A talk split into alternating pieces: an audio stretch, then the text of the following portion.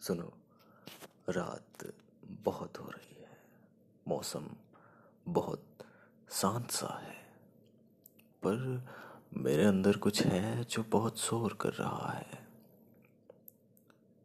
तेरी यादें धड़कनों के साथ आवाज़ दे रही है। अब इन्हें कैसे चुप कराऊं?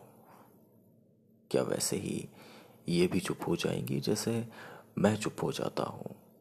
तुम्हारे दूर होने के ख्याल से भी। या फिर लगा लो इनको गले से बिल्कुल वैसे ही जैसे कोई दरिया समंदर से मिलकर उसमें ही कहीं समा जाता है। देखो, आज चाँद भी नहीं निकला। बादलों ने शायद उसे भी अपनी बाहों में समेट रखा होगा। मैं फिर कह रहा हूँ तुम आ क्यों नहीं जाते? मैं भी बादल बन जाऊँगा अपने चाँद के लिए और समेट लूँगा तुम्हें अपनी बाहों में। और फिर रुक जाएगी ये रात और थम जाएगा ये लम्हा। यूँ ही हमेशा हमेशा के लिए।